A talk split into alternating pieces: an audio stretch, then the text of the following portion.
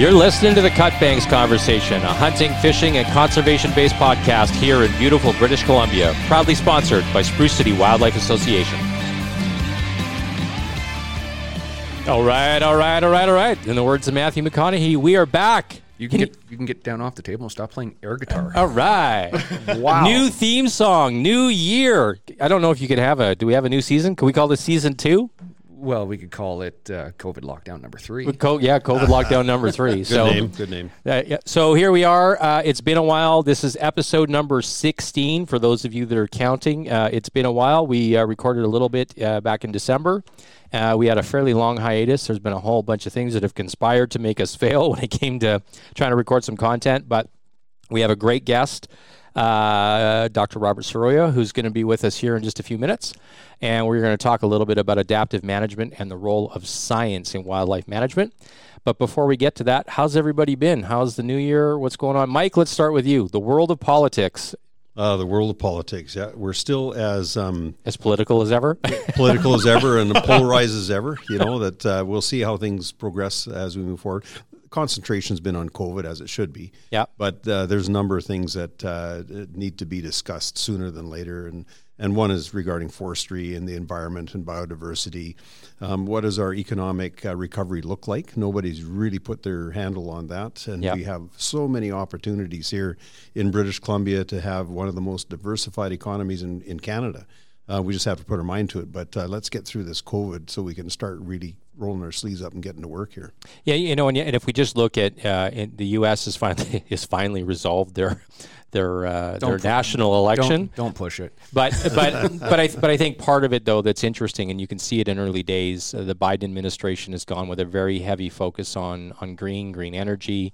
Um, a lot, uh, some more land that they're going to look at setting aside. He's looking for up to thirty percent of federal land in the U.S. Uh, the oil the oil business is probably not digging them too much. Uh, there's going to be some forestry licensees that will be probably a little frustrated in certain areas as he seeks to protect some some ground.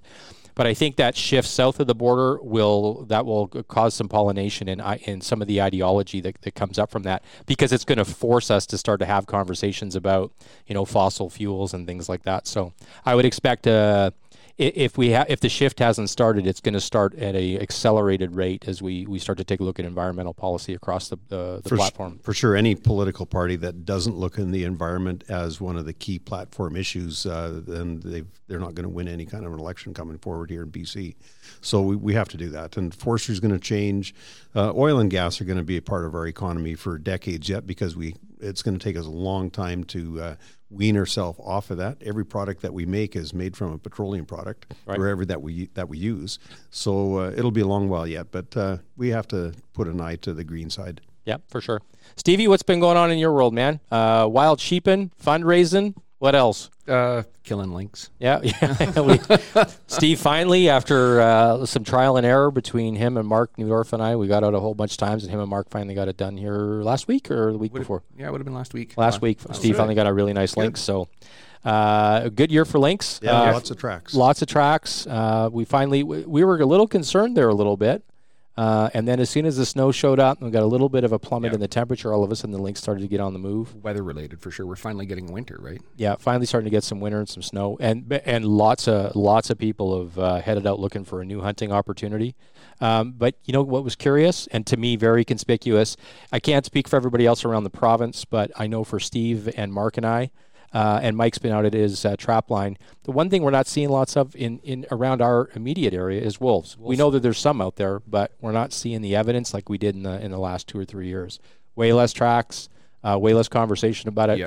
Way fewer pictures of them on trap lines in a couple of areas for sure. Yeah. But um, you know, there's definitely been some outcome from some of the concerted effort. Absolutely. What we are seeing is is sign of moose. Like Yeah, for sure. Tons and tons of uh, like not on the main roads, but once you get off uh, into the uh, little side areas, we're we're seeing them bedded down in the middle of the road. And the good part is, is they're they're looking healthy. Yeah. Like they're not ticked up or anything. But we'll see what happens in a month. Pretty early for that, yeah. yeah, see what happens in a month. But they're, they're overall their their body condition looks good. Yeah. So so something's happened. Yeah, and we've And, uh, and, and we've seen lots of cow calf pairs and stuff, which is good, and some twin calves. Um, so for us, and this, remember, we're in uh, Region Seven A, is, is where this podcast is is recorded, um, and we spend a fair amount of time uh, between ourselves and some of the folks that we know out in the out in the woods. So we are definitely uh, we're definitely seeing a little bit of a recovery moose, which is a good story. Uh, we'll pass that on to Rob. Yeah. Things are going good up Yeah, here. so- nowhere near where we need to be. Yeah, but, nowhere- but Oh, some- yeah. something. We're Yeah. so different. You know, we drove out, my wife and I drove out to our remote cabin here last weekend and uh, all the way from here to Bear Lake on Highway 97 North, one single moose track on Really? the side of the road. Wow. And all the way in on the 200 road to where we park our truck, not one single moose track.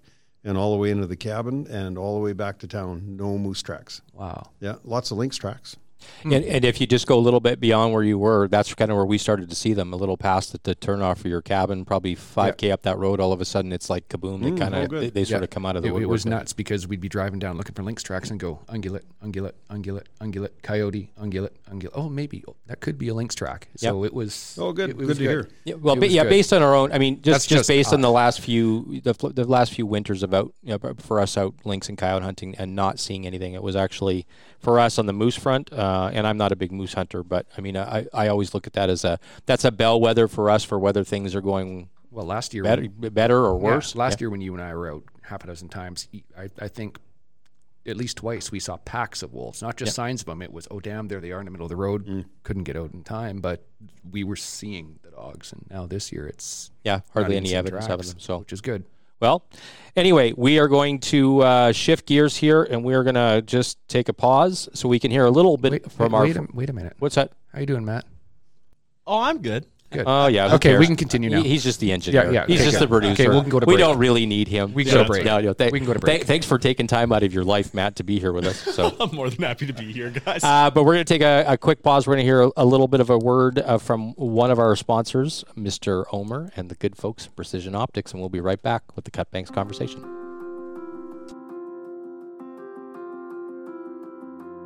You know what I like almost as much as going hunting?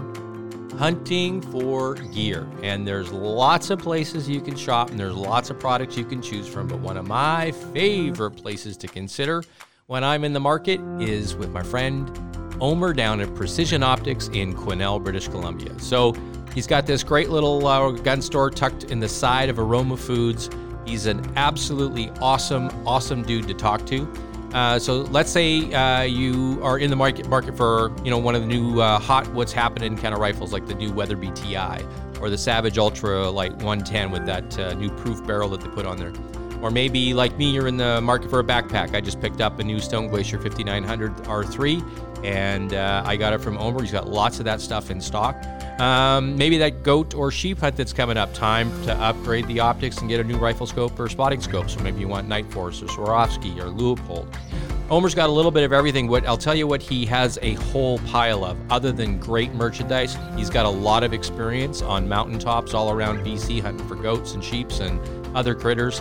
And he has put all of the gear that he sells, he puts uh, to the test uh, in mountain hunting scenarios every single year. He's a kick ass hunter, a dynamite supporter of conservation initiatives, Wild Sheep Society, absolutely loves them, as do we, because he puts his money where his mouth is and he puts money towards conservation, supporting a number of events every single year. So, um, there are lots of great businesses all around BC. Omer just happens to be one of my favorite people to do business with in the outdoor space. So if you are looking for something in a in a rifle, in optics, in uh, you know gear, whatever it is, whatever it is that you're, you're, you're thinking of, or if you just have questions, he's there to answer them all. So take advantage of a great facility with with somebody with a lot of great wisdom to apply and help you make a really really good decision. So precisionoptics.net on the interweb. Tell Omer we sent you, and uh, he'll give you nothing but a lot of great advice.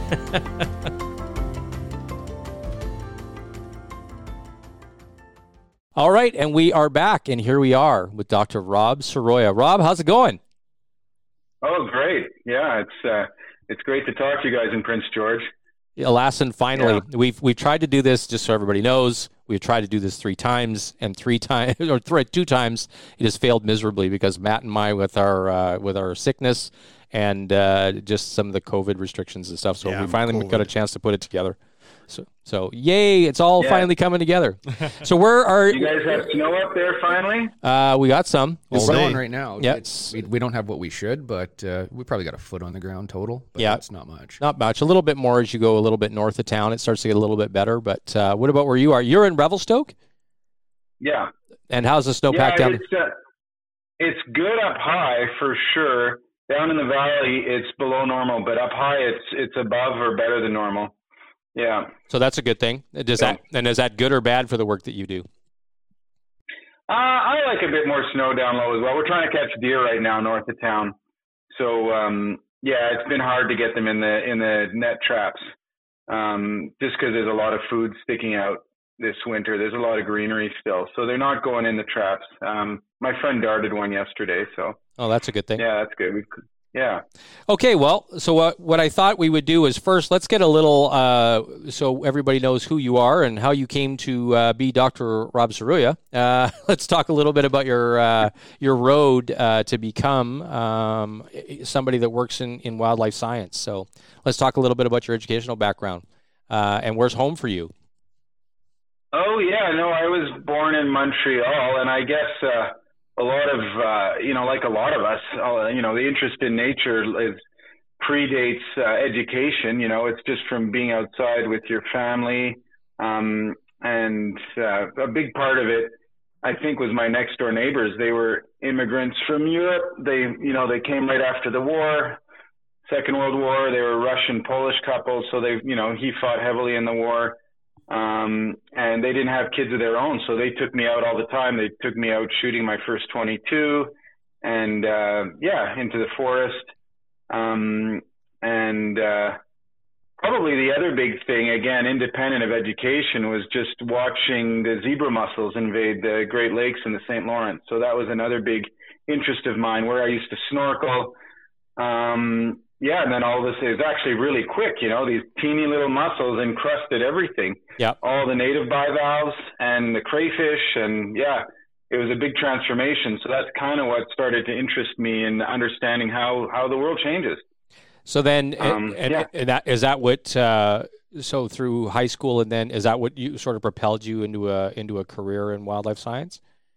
Yeah, I didn't go straight to a university program. I actually went to um, uh, a college diploma type thing in wildlife tech, tech, you know, to become like a tech, Right. um, like a technician to help out people um, who are doing more advanced studies. And um, yeah, that that further sparked my interest. And then, um, uh, yeah, then I then I did the usual road. Then I went to McGill, did a uh, bachelor's in uh, wildlife biology, then uh, went to UBC, did my master's on black bears in Banff. So all my field work was in Banff. I lived there, did a lot of the stuff on those highway overpasses. I was there before those overpasses got put in. So Okay. the work we were doing was helping to, you know, where those things should go. And uh, yeah, then I took 10 years off and um, I liked working in the parks for sure. They serve a role, but that wasn't my main interest. All the action is in the provincial land. Okay. You know, hunting, yeah. uh, forest harvesting. That's where the action is. The parks have a role, but they didn't interest me personally enough because that's not where the levers can be pulled. Um, Yeah. So, yeah. So then I worked for a forestry consulting company doing their wildlife piece. Um, then uh, in early 2000, and then I worked. Uh, then I started working for the research branch of the Ministry of Forests. Back then, it was called. Um, 2001, 2, 3 for um, for Dr. Bruce McLellan, who was in the research branch. That's when we still had a research branch. We don't have one anymore, but there was a formal research branch, one of the oldest uh, branches in the ministry. Um, and it was an amazing outfit because they would do more work and publish more papers and do more uh, useful work for BC than what would come out of the universities. Oh wow. They okay. were doing all the key, the government researchers were doing all the key stuff, partnering with academics and supervising grad students, but the, the, the, the stuff was being pumped out of that branch. It was a really exciting time for sure. Then I did my, I started my PhD in 2008 at the U of A. and uh, yeah, we moved to Edmonton for a short time, but then came right back to Revelstoke to finish the field work and writing up. And yeah, I guess just to finish off, I mean, a big part of the foundation, I did not want to be. I, I there's a huge role for academics, and I work with them all the time. I'm an adjunct professor and all that stuff, but um, my mentors taught me to, you know, to be a biologist and, you know, you want to live out there, not on the concrete jungle, but live in the community. It, so yeah, right in the wild community where, where, where you're doing the work, right? Pretty much places like Prince George, like Quesnel, like Revelstoke. I think that's where people, um, yeah, can really, really learn about the wildlife and interact with the people with the rod and gun clubs and such. It's funny that you mentioned um, the, the difference between being in a working landscape like we have across the bulk of British Columbia versus being in a park. There's a quote I, I heard uh, not that long ago from Ed Bangs when he was uh, referring to uh, Yellowstone Park, where he said, you know, 3,600 square miles of uh, of wonder and splendor so, surrounded by reality. Um, because yeah. you know, and I, I think that's kind of the thrust to where we're sort of going to we're going to get to is you know w- wildlife conceived in a in a in a pristine environment where in, in the case of a national park where it's spectatorship but the but the, la- the land itself doesn't shift very often right? Other than through natural or stochastic events. Uh, but when you're scraping away trees and laying out pipelines and oil and roads and all of those other things uh, there's consequences that happen. So at what point so as you move through your academic career at what point did you say is there was there a specific animal um, that that you said this is what I'm, I, I know you selected back black bears uh, and I'm not sure if that was just happenstance that would just happen to be when in, in front of you. When did when does the shift come? Because caribou um, or at least caribou and their habitat and the things that pivot around that um, when did that become your focus yeah, that's a good question. I mean, I could be flippant in my answer and say, well, I like being on skis, and mountain caribou are in the big snow. So, um, you know, some some guys have said, you know, you you you figure out what you want to do, where you want to live, and how you want to, you know, be outside, and then then the animal just kind of fits into that kind of yeah. thing. so um, it worked out well that way. I love being on on backcountry skis and touring around, and you know a lot of my field work was yeah stomping around in the winter on skis. Um, so uh, mountain caribou were the perfect fit for that. But I guess I'll be a little more honest and say again it was it was Bruce McLellan who was that researcher and in the early 90s, when he came on, you know, to be with government, he said there's going to be two issues in British Columbia. It's grizzly bears and it's caribou. That's really what it. I mean, that's what dominates the news. That's what dominates the policy uh, decisions. Um, you know, that's what. Yeah, you, you have a lot of other things that um, are critical for hunters like elk management, sheep management, white-tailed deer, for sure. Those are critical issues. Um, but when it comes to the big land management decisions, you don't see elk on the Globe and Mail all the time, but you see bears. Yeah. When the ban came in, when the ban doesn't, when the ban went in and out, um, it's yeah, it's grizzly bears that make the headlines.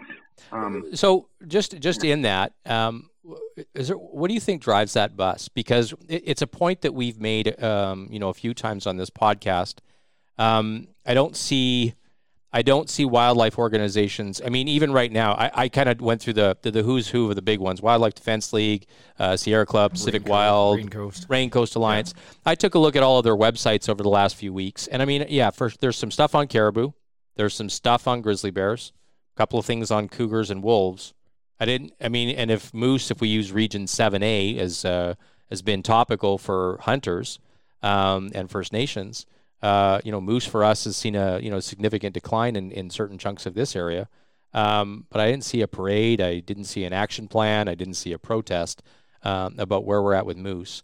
And when we look at repre- right. and we look at representative populations, you've got depending on the model, I suppose you've got somewhere around 150,000 moose in BC um, maybe that's the issue. But, but you're dealing with caribou, woodland, and mountain caribou. So uh, you, is that why? Because you've got 1,500 mountain caribou, but you've got about what 40,000 ish caribou between woodland and mountain. Is that about accurate for the whole province between both both species? Yeah, that sounds about right. I uh, I didn't skim the numbers for the northern groups. Um, did you say 40,000? That sounds a bit high. I think it's closer to 20,000. But regardless, yeah, the, the caribou numbers in the southern half of the province aren't high.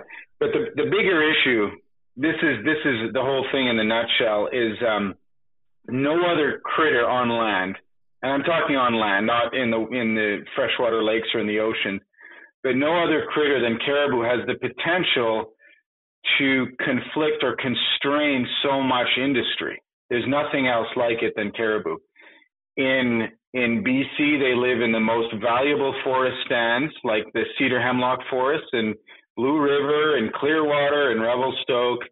Um, those timber stands are worth you know millions every few hectares, right? The trees are yeah. are meters across. So, um, and then the boreal type of woodland caribou, where do they live? They live right on top the second largest oil deposits in the world, right? like yep. northeast BC and and uh, Fort McMurray and Cold Lake. Yeah. Right.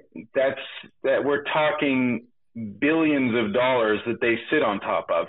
That's why caribou are in the news all the time. Grizzly bears, it's more an ethics thing, you know, and large large megafauna getting hunted for sport. So that's the other reason. But for caribou, it's strictly because uh, it's a conflict between habitat and economy. And um, there are some win-wins, and we'll probably get into those. Like when you're doing wolf control, wolf, wolf reductions, you have a win-win for moose hunters and for caribou. Right. Okay. So those are the win-wins. I'm sure we'll get into that later. But um, oh, we will. On the habitat versus yeah, habitat versus economy versus oil and forestry boy. Yeah. That's well. We're yeah. we're, we're going to come back to that subject matter in just a couple minutes. But what I'd like to do is just um, if if you had to characterize the state of wildlife populations in BC from a fifty thousand foot level, if you took if you took the whole all, across all of our you know popular game species, um, and we'll leave we'll leave the non game species out of it right now. What would you say that the, the state of the union is uh, with wildlife populations in BC? Are we are we in a good position? Are we in a are we in a, a number of series of declines? Is there a lot of uh, are there areas or geographies of concern? Yeah, it's species and area specific. It's hard to make a general statement, but if you include grizzly bears as a game species, there's plenty of those. There's piles of grizzly bears, there's piles of black bears. Black bears are still currently a game species. Uh, you know, cougar hunting is still good. Um, wolf populations are strong in many areas. So, um, yeah, a lot of I mean, some predator populations are doing quite well. Um, um, ungulate populations are varied, but we know, as you alluded to, there's a broad scale decline in moose, especially outside of the mountains. Right. Um, so in the dry country, Kamloops, Vanderhoof, um, the you know the Cariboo country, Cariboo Chilcotin, yeah, moose are not doing great, and kudos to the province, to the provincial government for initiating that big moose research project with the five intensive study areas. I mean, what did they start that about six or seven years, years ago? ago? There's been over two, yeah 260 moose collared, and it's a, it's a very well supported program. Um, and again, the wildlife branch and, uh, um, yeah, you know, and again, these issues transcend which political party is, is in power, right? So it's just, it's just that there's commitment by the politicians and by the bureaucratic staff and the senior biologists to, to do their best. Um, and, and, you know, those, those problems with the moose are being addressed. Do they have a solution? Not yet but they jumped on it when they saw the declines. Um, do you just on, yeah, do, you, do you I, think do you think that they did jump on it? I, I mean, I'm putting I'm we're, we're, jumping about three questions ahead, but do you think oh, that sorry. do you think that the the response to moose decline? Actually, you know what? Hang on. Let's let's put a pin in that. We're going to come back to that because I, I, that that's a broader conversation, and we'll have a chance to talk specifically about moose um, in, in, in a little bit. Um, if we look at what I'd like to do is just I, let's just talk a little bit about the idea of wildlife science, and um, and I guess this feathers a little bit into what you're talking about because uh, the, the, response that we have as a province has to be facilitated through policy uh, and has to have people on the ground to do work, to do research, and to determine where we're at. Like, what are the things that are going well what's going wrong? We have to study kind of the we have to study the outcomes that are in front of us. So, if we look at wildlife science, um, what are the key components of the work that is done that directly impact or inform policy? So, and what I mean by that, like, what are the what are the primary mechanisms that that people that are uh, either ecologists or biologists, what what what's their core responsibility? What's the burden that that they bear when they come to work every day? What is the province asking them to do on their behalf? So there's basic monitoring. Um, the basic monitoring of wildlife populations involves a whole variety of things. The gold standard is getting density, like numbers, like in that wildlife management unit, how many elk are there? How many moose are there? That's the gold standard. But we don't have that in the vast majority of the MUs across the province. We simply can't afford to do that. Um, and in the absence of that information of density or trend, you manage by ratios, bull cow ratios, calf cow ratios, and there are guidelines that the managers use. Um, so they're tasked with falling within these guidelines. For instance, just one example, you don't want your your uh, moose or your elk bull ratio to fall below 30 per 100, 30 bulls per 100 cows. Right. Because then it's supposed that, okay, then you don't have enough bulls to to reproduce all the females, and uh, yeah, you get some wonky wonky things going on with reproduction and delayed implant, you know, de- delayed, uh, yeah, delayed, um, yeah, delayed parturition the next spring. You get multiple um, rounds of calving. Um, so the there is the low hanging fruit that is actually um, monitored very well at a regional basis at a, on, on, at each management unit level. So those are ratios. That's the easy stuff. And um, that's well tracked with provincial harvest statistics and periodic uh, recruitment surveys. The, the more expensive stuff, like I say, is density. And that is the gold standard. For, for common species, do you need it everywhere all the time? No you don't. You wish you had it all the time, but you have to prioritize and set up your surveys in a rotation. So maybe every eighth year, you would census that management unit for moose. Uh, okay. Um, Does that give you yeah. enough time to react?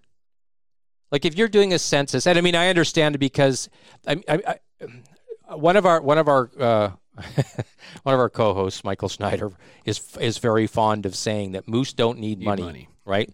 they don't need money. They, they, they, they need the money to be applied to something specific, not just a pot of money to do something. And one of the things that I, you know, the, the, the more I, I wade into this, the one thing that we talk about a lot is is the lack of funding that goes into the wildlife portfolio and, and into the environmental portfolio in British Columbia. And it, you know, in, in different jurisdictions in North America, there's there's more of that money that's available to do those things. Um, sure. So if you looked at but the, but there's a huge cost. I mean, just to collar like one caribou, we sponsored a caribou collar. It was thirty five hundred bucks for for just for to get the, for get the collar done, and then you know whether it's five hundred or seven hundred dollars a year for monitoring. Um, I guess that gives you a data set, but I mean for it to be effective and to be across a number of species.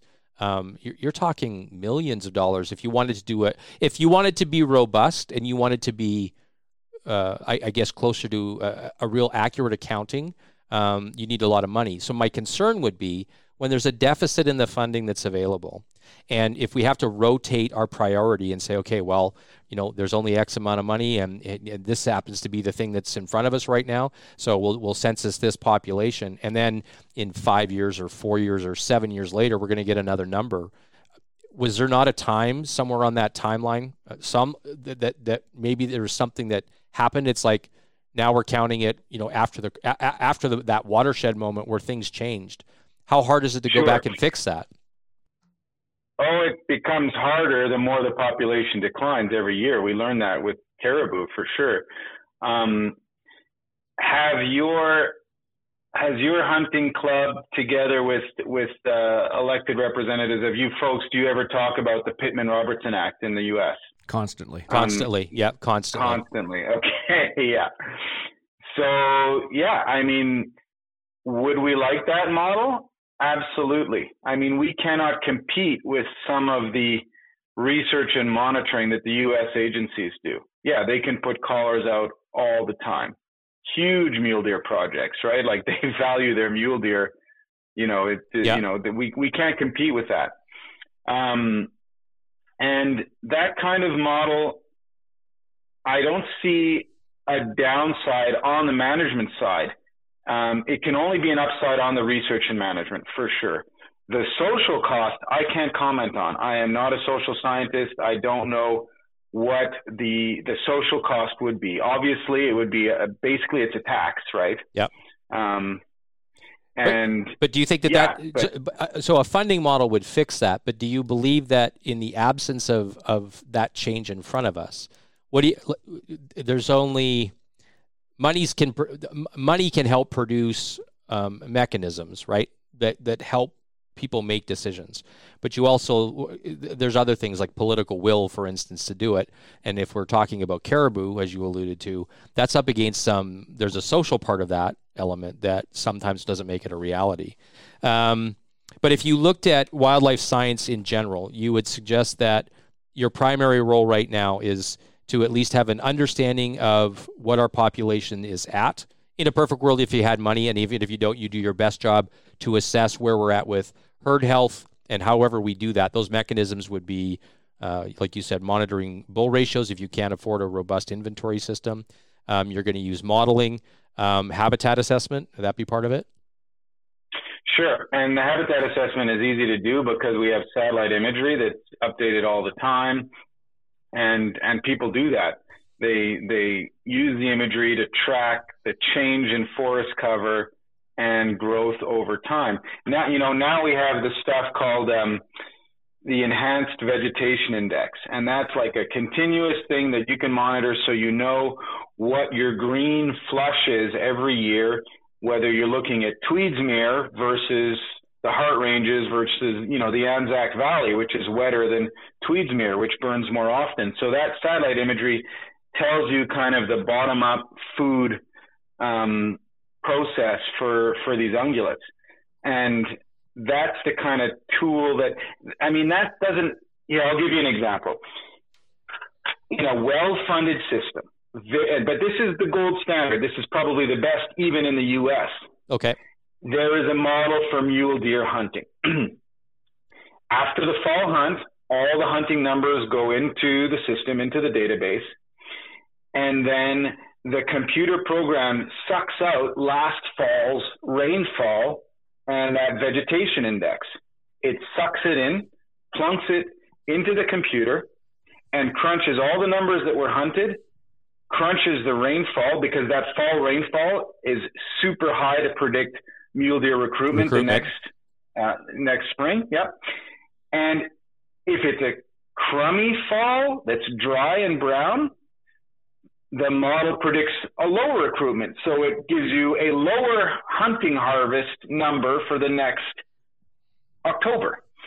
So that is the state of the art. Like it, the model sucks it in automatically. It's like NASA. It's like a NASA thing. Like, and then boom, out plunks for each of your management units. Oh, you should hunt 42 bucks. You should hunt 62 bucks. You should, based on last, the previous fall's hunt and the weather and the satellite, like you mentioned, habitat, this is what I'm saying, habitat, that was your question. It sucks it all in like the real time habitat values from the X preceding month, and it spits out what your hunt should be the next fall. That's state of the art management. Are we there in BC? No. Could but, we could we be? Uh, could we be? Money fixes everything, Every. Don. Well, uh, I uh, that that's remarkable, and is that th- that takes place in a couple of different? Uh, there's there's a, probably a handful of states that use that technology, don't they? Yeah, for sure. I mean, Mark Hebblewhite's on that group of researchers, and uh, Mark Hurley. Yeah. Uh, all those guys. I mean, they have great students, good good universities that are in the bush, like U of M, University of Montana, like in Missoula. Um, you know, it's basically, you know, it's like UNBC. It's like yours. You you know, you guys have leading researchers there. Um, that de- it's all backyard syndrome, NIMBY or not. You know, what's in your backyard, right? Yep. U of A has a lot of wildlife game students because you go out 20 minutes from Edmonton and you're hunting deer. Vancouver, not so much. The students study fish evolution and stickleback Yeah. stuff, right? Like because it's just not what's supported at UBC. You know, I mean, we're we're increasingly urbanized, as you know, and a lot of the research money goes to things that aren't valued by um, by natural resources. It's more like um, yeah, more primary science type stuff. But yeah, you know, um, well, I mean, since you asked, yes, the hope I'm not getting too opinionated here. Oh, I love it. I love it. That's what we wanted. Yeah. You know, one of one of the things I've noticed in listening to you, Rob, uh, is um, you know we do a great job in this province on putting a value on fiber, on oil and gas, on minerals. We do a shitty job on putting a value on our biodiversity. You know, what's the protein value of a, of a mule deer or a moose worth, uh, or our fish or fowl, uh, our mushrooms, our blueberries, and those kinds of things. And and if we put that same value on it, maybe we'd have a level playing field where we'd start seeing research money coming in, uh, you know, as equal to forestry or oil and gas or anything else. Oh, Mike, you hit the nail on the head. I mean, I yeah, I couldn't have said it any better. Um, and I think we could talk a lot about that. It's how do we value our wildlife? Really, I mean, isn't British Columbia the the jurisdiction in North America with the richest biodiversity? You know, more than Washington, more than Oregon, more than Alberta. Yep. Yep. You know, we've got the mountains and the rain. I mean, you go literally, you drive half an hour from the Okanagan to the Columbias. You've got rattlesnakes to to to caribou and you know um, weird lichens that grow on trees and stuff. Like yeah, like Yeah. the, the the gradient is incredible in this province. So yeah, Mike. I mean, how, I don't know. How what do you think about ways of expanding, um, incorporating those values? Do you think? I, I think it's imperative that we do, and sooner than later. You know, not only the extrinsic value that we see in you know in protein and all that other kind of things, but the the uh, the intrinsic value as well. Just walking in there and, and a tourist looking at what we have to offer.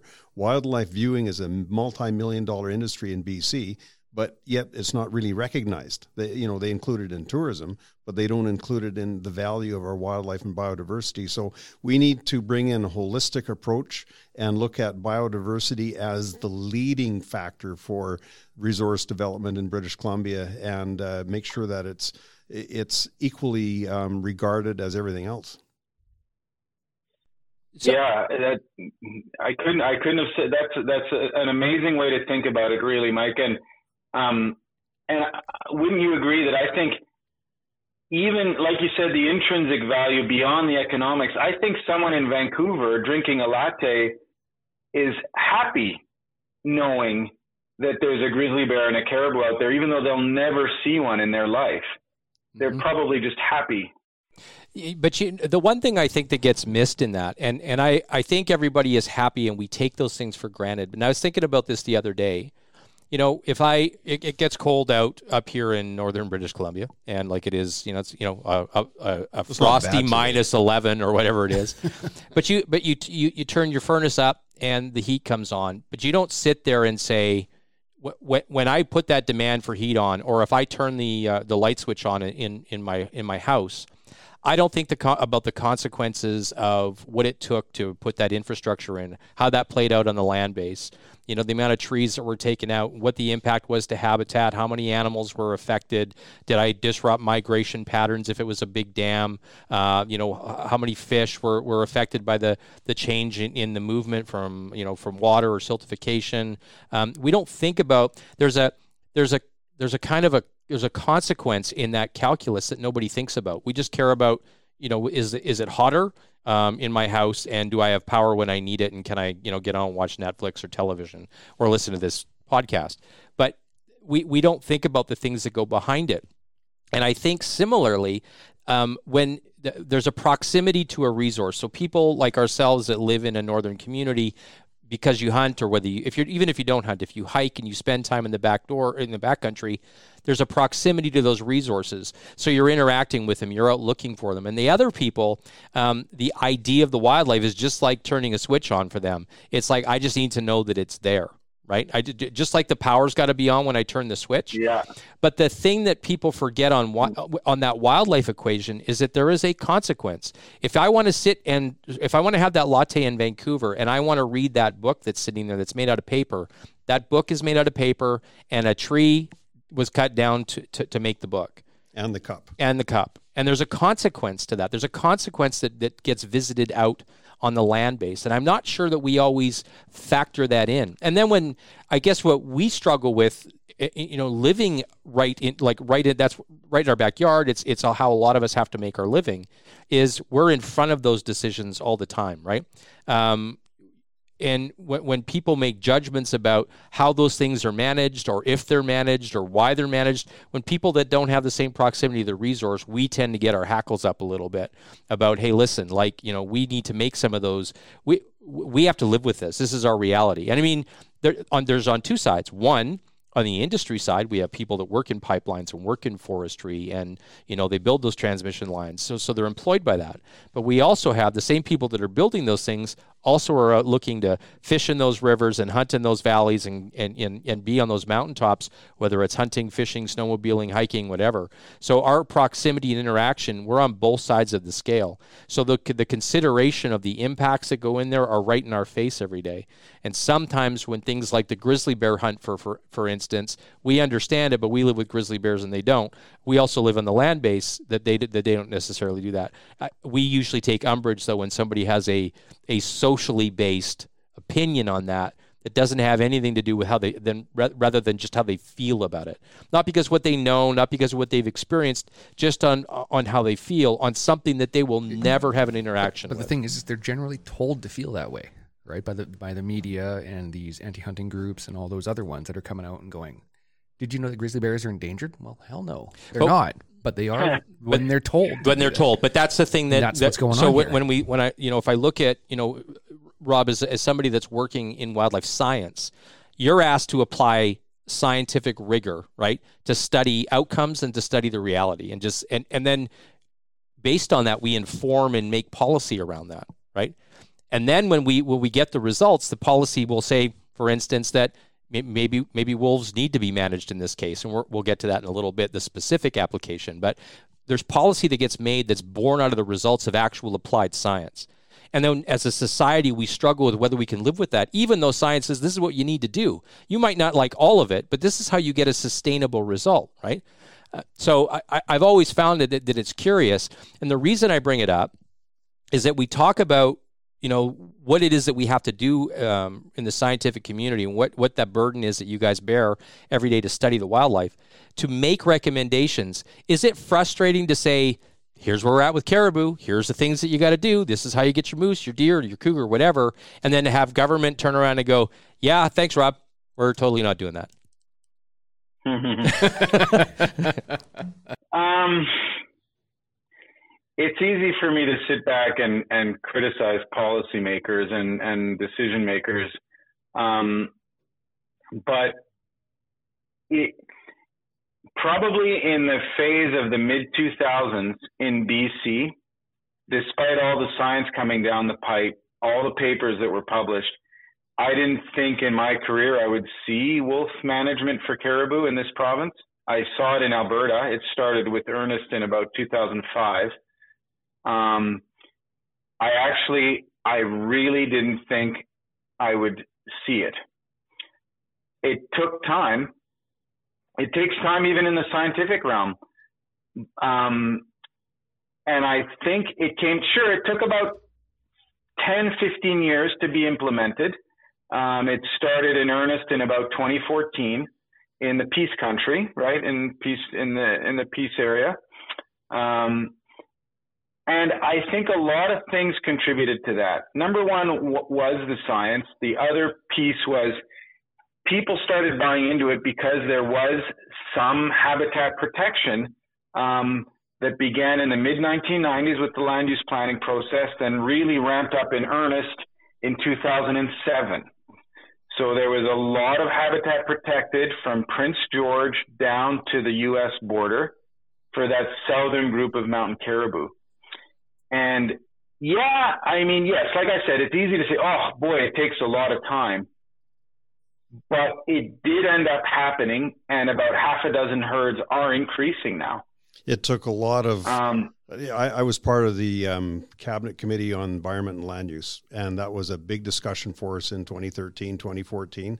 And there was myself and one other um, um, minister that uh, were adamant that we bring in our wolf control program and a number of other programs uh, to control uh, the carnivores out there, and we were successful. It, it, was it was a real struggle, but we were successful, and I'm glad to see it still rolling along. Well, it's always tenuous. There's a lawsuit right now that's that's shut it, suspended it this winter. Um, a loophole uh, in an act that I'm not aware of, but it was through Transport Canada. Um, but yeah, Mike, that's for sure I, I could tell from the outside, I could tell the struggles that were going on. And an, another kudos again, you know, when when the BC Liberals were in power um, in around 2006, 2007, was the extra wave of habitat protection that came into play um, during that time frame. So um, it's about 2.2 million hectares of habitat protection. However, a lot of that is rock and ice. So about 20% was the THLB, but that did come about, that peaked in 07 during, you know, the liberal land use planning process, but it also gained steam in the mid 1990s when the NDP were in power. So like I say, it transcends parties, but um, each party has made some significant strides uh, to this piece. Yeah, well, is it enough? Probably not, but and it's not. I don't think the environment is uniquely. It's not a partisan. It's a bipartisan issue. If we're going to have two parties, but it's a. It should. It should transcend the idea of what your party affiliation is. But you're you're right. Some people will want to carry the football, and some people won't. Right? I mean, I guess with some people will be okay with just getting the first down, and uh, some people would rather punt the ball when it comes to environmental policy. So um, if we look at, uh, did you have something you want to add, Steve? Okay.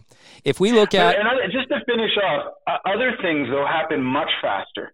Some of our inventories, okay, Revelstoke is spoiled. We have a moose census almost every year because it was the original pilot on this moose stabilization piece.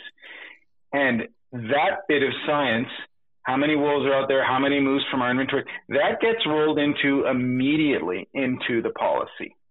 So some major shifts are slow, but like Mike pointed out, when you have the major major battle lines, it happens. Like in 2013, like like when Mike said. But other pieces, actually, I'm quite impressed with how fast some pieces happen. I have to say, you know, it's. If you look at, but if if if if the if we're looking at gold standards, do you see other do you see other provinces or other states that act quicker to enact policy? I'm on a I'm on a federal adaptive management committee. So the feds have hired me to compile um, and lead a, a, group with two or three reps from each province on the caribou piece. And we talk about moose all the time. And BC and Alberta are seen as the leaders um, for sure. Ontario studies caribou a lot. They they really ramped it up in the last few years. BC started way before. BC started in the 80s. Um, and they have some great studies coming out, but they have zero happening on the population front, on the management front of caribou. Um, they're tweaking their forest harvesting a little bit, but they have their southern herds are declining, and they're not doing anything on the population management front. So BC has tried more things than even Alberta than any other province. We've got the maternity penning, the feeding, the caribou feeding experiment that Doug Heard from Prince George has right. led. Um, you guys should get him on the show, by the way. I talked to him today. he knows way more than me. He's retired. yeah, we know uh, Mike might know him. I don't know. Yeah, um, we, yeah, we, know, we know him. Yeah. Yeah, yeah. Um, so yeah, and the feeding trial has had some positive benefits. Like BC has performed more different kinds of management experiments than any other province. So when we look at okay, so we, we, we have science that's going on the ground, right? And we've tried things. Um, are there are there social? We, we've talked about this, but the the weight of a social or a political impediment versus the science that's in front of it. I mean, when you guys are working, it's enormous. It's enormous. But when you like, how do you work through that? So, uh, how do you get to the other side of it? How is it that you present that and say, "Listen, I I understand maybe you don't have an appetite. You guys understand why we want to, you know, whether it's kill wolves or or what it is that we need to do, right? Or we we're going to put a polygon around this area and say you can't cut trees here. Um, how how do you how, how do you keep your resolve? and and mm. how, how, do you stay the course from the scientific side without wanting to just kind of pack your bags and say you know i just give up just just tell me what you want this thing to say because I, I would imagine i mean after all of the years that you've been doing this there has to be some moments of frustration in your career when you're like why do you people not get this like why are we not acting on this oh for sure. I mean, we, we don't have the tools to have open debates, but shows like this will do that. The podcasts like this will totally get in there. And um, not everybody's going to agree with what you or I say. You or I might not even agree, and that's but that's part of a healthy democracy. I'll, I'll, yeah, no, you, but to answer your question, you just have to re- remain an optimist, and um, or else you would if you wouldn't be in this game of caribou if you were um, easily swayed or had thin skin, you know, you wouldn't be in the game. But you, in your question, you also alluded to social costs. The biggest example and the original thinking around that term adaptive management was with ocean fisheries. The, the recruitment curve starts to level off. But the big debate is, okay, is it climate or is it fishing that's causing that leveling off? changing ocean climates. The only way you'll know that is by greatly reducing your take of your fish and then seeing if that recruitment curve still goes Stop. up or starts to level off and go down. That's called doing an adaptive management experiment. But what's the social cost in the meantime? You're putting a bunch of fishers out of work or reducing their catch enormously to do that trial because you might get three times as much recruitment down the road if you do cut back for five years. But in the meantime, you're putting people out of work. But you might end up with 30% more. And you'll always be higher on that sustainability curve when you put the fishermen back to work. So it's getting over that social risk. And the experiment might not work. Yeah, but, but, that is the original. But the uh, but but I think even by that example, the cod fishery on the east coast. I mean, there was oh. there were, you had fishermen, you know, sm- small vessel fishermen. 30,000 30, out of work from one week to the next in 1991. But, yeah. but all the way along leading up to that, for, for years, you had generations of, of local fishermen, not big commercial fish, but said, listen, we can't, this, we, we can't keep doing this. Like, we got to pump the brakes. I mean, you had people who were in the industry saying, "Hey, I don't know if you guys know, but this is going to end badly." And then when it ended, it yeah. ended it, it ended catastrophically. So, I mean, in that case, you've got a social cost. Um, whether you did it or you didn't do it, right? So in, it, it, still played out, but it probably teaches us a valuable lesson. Um, I just, I, the the reason I, I bring that particular one up is if we look at caribou and we if we look at caribou and salmon in British Columbia, you know, it's like you're on a so you've got this federal group and, and, you're talking about adaptive management. There's over federal oversight on caribou as a protected species. Yet we've seen th- there, there's documents that go back 30 years saying caribou are in trouble. And it's like yeah, so yeah. when, when are we yeah. going to do something? Hey just so you know caribou are in trouble in 1989 they're in trouble in 1999 they're in trouble in 2009 they're now they're they're really in trouble. And salmon, we've been watching salmon at an alarming rate. Again, another one that has federal oversight. Um, we've got we've got entire stocks that don't exist anymore. You know, you've got you've got like millions of sockeye that are missing. You've got chinook that are completely wiped out in, yeah. in terms of their their functional run in, in some streams. And it's like I'm pretty sure there's been some pretty good published work some peer-reviewed science that some but somebody has said, "Hey, listen, I did the work. This is not going to work. We got to change," and nothing changed. And all, now all we're doing is witnessing the decline. What I the reason I throw that up there, Rob, is you're on the science side, and I've got to. That's why I keep coming back to that. Is there not a moment where you where, where people say, "Okay, like what is it going to take?" Because caribou almost being extinct, we should never. Why is it brinksmanship? Like, why do we have to wait till they're almost gone before we go? It, it reminds me of market hunting. You know, thank God somebody said, "Geez, I think that's the last buffalo." Right? We probably we probably Yeah, better stop. yeah. Right? That's what it feels like we're doing. With cod, yeah, I mean, the government should have buying back the boating licenses for five years leading up to the crash. There, there was some uncertain science, but the the policymakers would always choose the lowest value on that confidence interval. Right. So they, uh, I'm sorry, they'd always choose the, The highest. Yeah. estimate. Sorry, they'd always choose the highest estimate instead of choosing the lowest risk.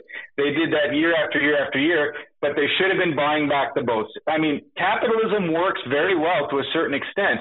And then a teeny bit of socialism should have kicked in there, and the government should have bought back the boats and and and put those folks to different work, whatever it may be, but get them off the water because that created the pit that they're in now, um, and it's still there 30 years later.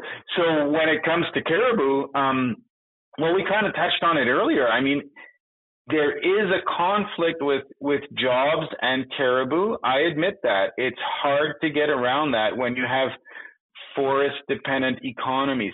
However, there are millions to be made in caribou habitat restoration. There is, you know, there is, uh, you know, FRBC back in the 90s used to retrain people and shift them from this sector of the forest industry to that sector of the forest industry. Um, you know, those are tools at our disposal to to restore to restore the roads, to restore the seismic lines. There are 350,000 linear kilometers of seismic lines in northeast BC and in Alberta. So there's a lot of work to be done to restore the seismic lines, and it's basically a shift in a, a shift in the economy. And there's no easy answer, but um, yeah, I mean, if the if the federal government is committed to protecting caribou, um, the system, the economic system has to be put in place. Whether it's um, uh, you know one cent a liter from from gas going to caribou and polar bears, or you know everything that's related to climate change. Whether it's a Pittman Robertson type act that shifts money over, but um, yeah, it's well, like Mike was saying, we if we want to value our wildlife, then we have to unfortunately assign a cost to it, and if it's a certain cream um, on on carbon, let's say, that can be used to restore the habitat that went to extracting the carbon. You know what I mean? Seismic lines were used to find carbon, to find oil. Um, 350,000 kilometers just in caribou habitat. So if we look so at those are those. Well, uh, so you there, there's there's certainly an, uh, there's always going to be a, a cost when, whenever we want to whenever we want to make a shift, and it's a paradigm shift for everybody to to move to move away from to migrate from an industry. I mean, I you know I work in a car dealership, you know, and we're we're you know the manufacturer that I work for is going through a big electrification, and not not just a little not not just toying around with the idea. It's a massive change for one of the largest auto manufacturers in the world that they and they they're galloping ahead with it. So, I mean, if they're making electric cars, then there's going to have to be electricity to, to make those cars work, right? So there's going to be a big change. If there's a big change going, uh, pardon me, we were just talking before we got on with you, um, you know, about the shift in, in, in environmental policy in the United States. That's going to gallop at a really quick rate. And as we Yeah, make, if, if if Biden keeps up and delivers on those policies, there there will be some shifts that were far greater than under Obama. And you know whether it's a good thing or bad thing that that Keystone gets canceled, I don't know. But certainly, it's it's signaling a big shift. And when you look at an oil dependent nation like Norway, like it is based on oil. I lived in Norway two years ago because of uh, reindeer work. You know, caribou. I went there for that reason. And um, they are now, believe it or not, at 51% of every new car sold is electric. Wow. Well, and but and we're going to move towards that, but then that will create new realities because electri- because electricity doesn't come without an environmental cost either, right? So we'll oh make. yeah, you've got Site C in your backyard, right? Like yeah, so there'll there, there'll be Yeah. a tra- there'll be a transition, but um, all along the way, whatever our transition is, there'll be an industry that gets wrapped around it, and that industry will have some level of disturbance that's going to play out somewhere on a land base, right? Um, and that's going to displace animals or impact wildlife. And and as we urbanize more, the the bigger the sprawl gets, the more the roads get. If you want to twin highways, there's always a consequence. So we're always going to Yeah, be visiting them.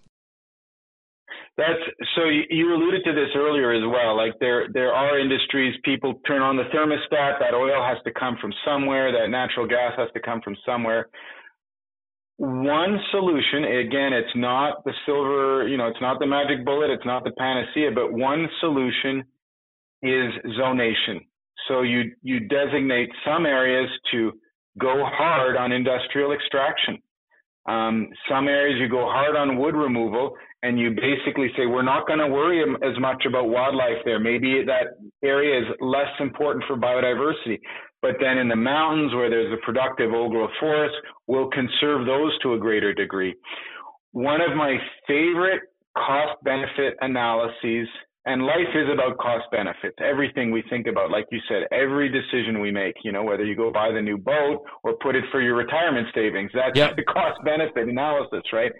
And um, it's uh, it was analysis done in Alberta where you could write off the southern caribou herds like Cold Lake, Eastside Athabasca River, the southern ones just south of Fort McMurray. It's still northern Alberta, but it's the southern group.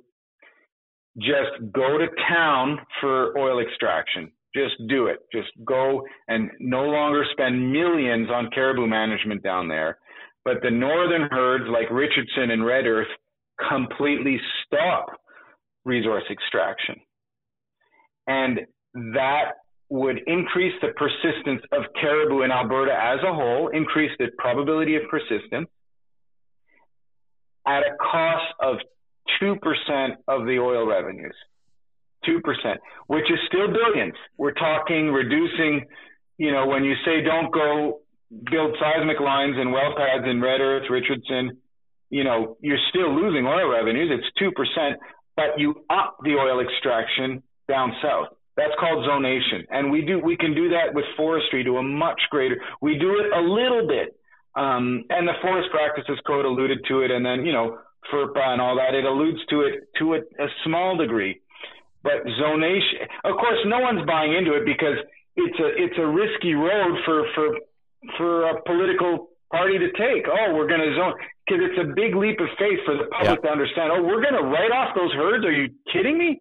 But basically, that's what it is. You go hard on resource extraction over here, and then go much lighter on resource, or you eliminate resource extraction over there, and and value your elk, moose, and caribou. Well, I bet you've got some people sweating right now. Well, and the, the big question behind that is uh, where are you going to do this? What zone are you going to do? So, uh, with when it comes to forestry in British Columbia, are we going to turn the Omineca region into that forestry zone and not worry about wildlife habitat or any of the other biodiversity values over my dead body? And I'm sure that we'll Yeah. have people down in the Kamloops area saying the same thing about that. So Yeah. that that is where the debate is going to happen for sure. Yeah, on uh, yeah on what land? But I mean, I guess that I guess, but to your to the broader point for you, is that there are ways to facilitate both sides of that argument because there's there's always you know I, I teach salespeople when you're negotiating you, you you need to work with a customer and somewhere between what they want and what you want there's this magical thing called a car deal right and and and, and th- there has to be compromises there's always going to be because you can't have there there's there's there's value for wildlife there's value for the commerce that we need to do otherwise we can't move forward right? But there we sometimes forget that there's there's there's a middle ground that we should be trying to champion you know and we just we look at short-term solutions we don't have long-term thinking. So it's interesting to see that um, that there's science and, and you're saying that there's even a there's a science There's there's not just the spirit of. There's an application of science to get there, whether it's through zonification or you know what we do with some of these seismic corridors that we've created by backfilling them, in-road planting, you know, habitat rehabilitation. Um, you know, changing our, our rotation cycles that we have in forestry. There's lots of options that are in front of us. We're just not choosing necessarily the best ones. We're choosing easy ones, but we're not choosing necessarily the best ones if we go back to what you said, Mike, and what you had said earlier, Rob. If wildlife is in fact a real value for us, whether you live in Vancouver or you live in Fort, St. John or in Terrace or in Prince George, if wildlife is a real value for you, that you'll find a balance that gets you not just a rep. You, we, we I, I think we can all agree British Columbians want they don't want animals in a zoo, right? That's not how you want to know caribou. You want to know caribou in, in the habitat that they're in. You want to know you want to know that moose are on a landscape that looks somewhat like you would, would imagine it. Um, otherwise, I mean, I guess there would be a simple solution. The real cost of saving it. I mean, one of the things that we joked about with salmon was the best thing that can happen for the Department of Fisheries and Oceans is if all the Chinook are gone, you got nothing left to worry about, right? Manage, yeah. You just worked yourself out of a job, brother, right? You, early retirement, no more salmon. We don't have to worry about it. Um, there's a just in the spirit of that there was a quote that i heard that talked about and you and i talked about this on the phone briefly and i want to get your thoughts on it um, i heard an observation from steve Rinella. he was talking about two different perspectives in in wildlife uh, when we look at wildlife management and he was talking about the difference between alaska which I think models very closely to what we have in British Columbia between the, the scale and the scope of the of the fish and wildlife species and some of the, the industry that plays out, etc. But he was talking about what what what what it's like there because he has a brother in Alaska and he's got a brother in the in the in Montana. And I think the contrasting perspectives were in the lower 48, the language around wildlife management for a long time has been focused on the word recovery, right? And the language that's applied in in the, in Alaska is around management. So one implies you don't have it and you're trying to restore it. One implies that you do have it and you're just trying to not let it decline. And those are two really different ways to approach it. Now I know we uh, you you can't probably apply it broadly, but do you think that we've got more recovery work or we have more management work to do if we look across the species in, in British Columbia, if we look at just game species? We have more recovery work? Yeah, I mean, I think Rinella makes a good point, and he's really stretched out the you know pristine Alaska. He's the meat eater guy, right? Yeah, yeah, yeah, yeah.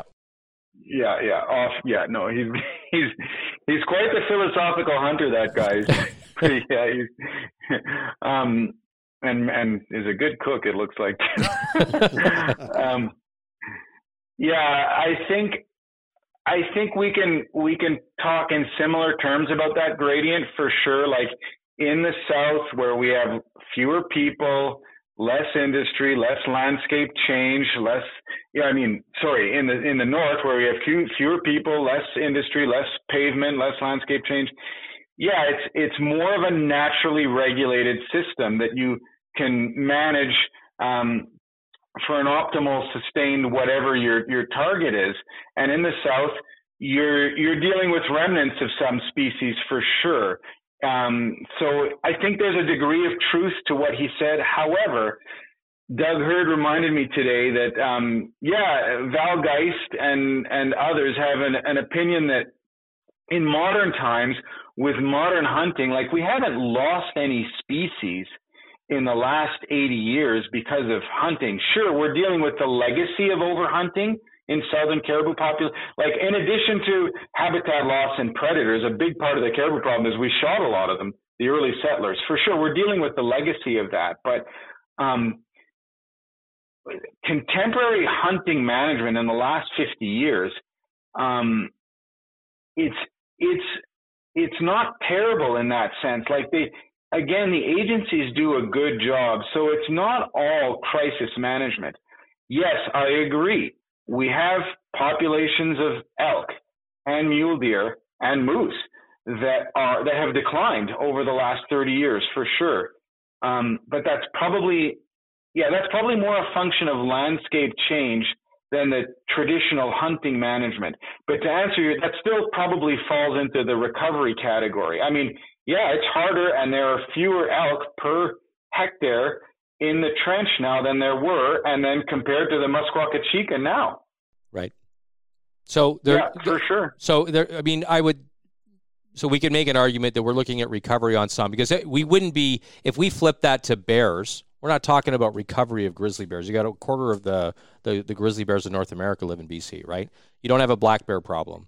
Um, you have a decline. No, there are some areas where they're still considering reintroducing grizzly bears, and people you know, like to see them coming back in the Cascades and, you know, Stanley you know, Park. recovering some areas. But yeah, most areas, um, yeah, exactly. The grizzly bears are, are doing well with some exceptions for sure. But overall, yeah. Yeah, I, I always thought it was an interesting distinction because we have spent, and you know, I, I think that, that that statement probably is true if we look at, you know, over maybe the last 50 years, you know, because there were still some, you know, you were recovering wild turkey populations, and there was a great effort to recoil, you know, white-tailed deer populations around North America. Um, but a lot of that's still coming out of market hunting. But in, but in in the last 50 years, we probably have had we have more crises in front of us right now, more as a function of what's happened with land disturbance than anything else. It's it's habitat competition that we're we're dealing with, right? More often than not. Yeah, yeah, land disturbance, and you know we're learning more about hotter summers and hotter falls. Falls that, you know, I hate to invoke the climate change world because it. I hate to invoke it because it means oh we just throw up our our arms in the air because there's nothing that the local manager, there's nothing that Mike Klasik can do about climate change. There's nothing that um, you know the manager in Nelson or Smithers or Fort St. John can can do about a drier fall that's producing less food. Um, other than adjust their harvest downward, right? But they can't mitigate that effect. Um, but yeah, there's land disturbance, and um, there's some evidence that this summer fall food quality, not necessarily quantity, but quality, is changing when it gets dry. Okay. And like I said, with that mule deer piece in, in the in the U.S., in the Northwest, um, it's that fall rainfall in late summer, fall that creates that last green flush for them to put on weight before winter and store that body weight through the winter like a battery. And if those fall events become less frequent because of a drier climate, and you know, you're seeing all the fires in California and Washington state, if that becomes less frequent, then yeah, that's going to impact your wildlife populations. So it's this combination of land use, which we can control to a certain extent, and then this global thing, which we can't control at a local level. Right. So one of what I'd like to do is, um, I, I want to get into the specific application. When, when I when I saw you speak um, for BC Wildlife Federation, um, you presented your findings and the reason I want to bring it up, we had touched on the increase in the in the cow calf or the cow calf yeah. allocation. And there was a ton of vitriol online, and we had lots of people that were upset about it, and myself included. And then I heard you speak, and then on the other side of your presentation, I went, ah, I never, I didn't understand that maybe the, the way I, the, the way it was intended. And I was one of those guys that was uh, yakking about we need more science and better science, and then uh, you had a very scientific application, and in, in, in what I reacted to was I saw people killing. In, in my own version of it, I saw people killing cows and calves, and I was like, "Oh, that's counterintuitive, and we got a moose problem."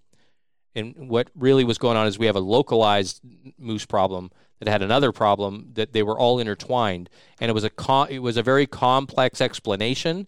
And I re- that's when the, I, the the light really went on for me, Rob, when I saw your presentation. I'm like, this is not as simple as kill a wolf and get a moose, right? It's not an input equals a, a, a, the opposite output, right? It's like I kill a wolf and I get a moose back. It wasn't. It wasn't just that.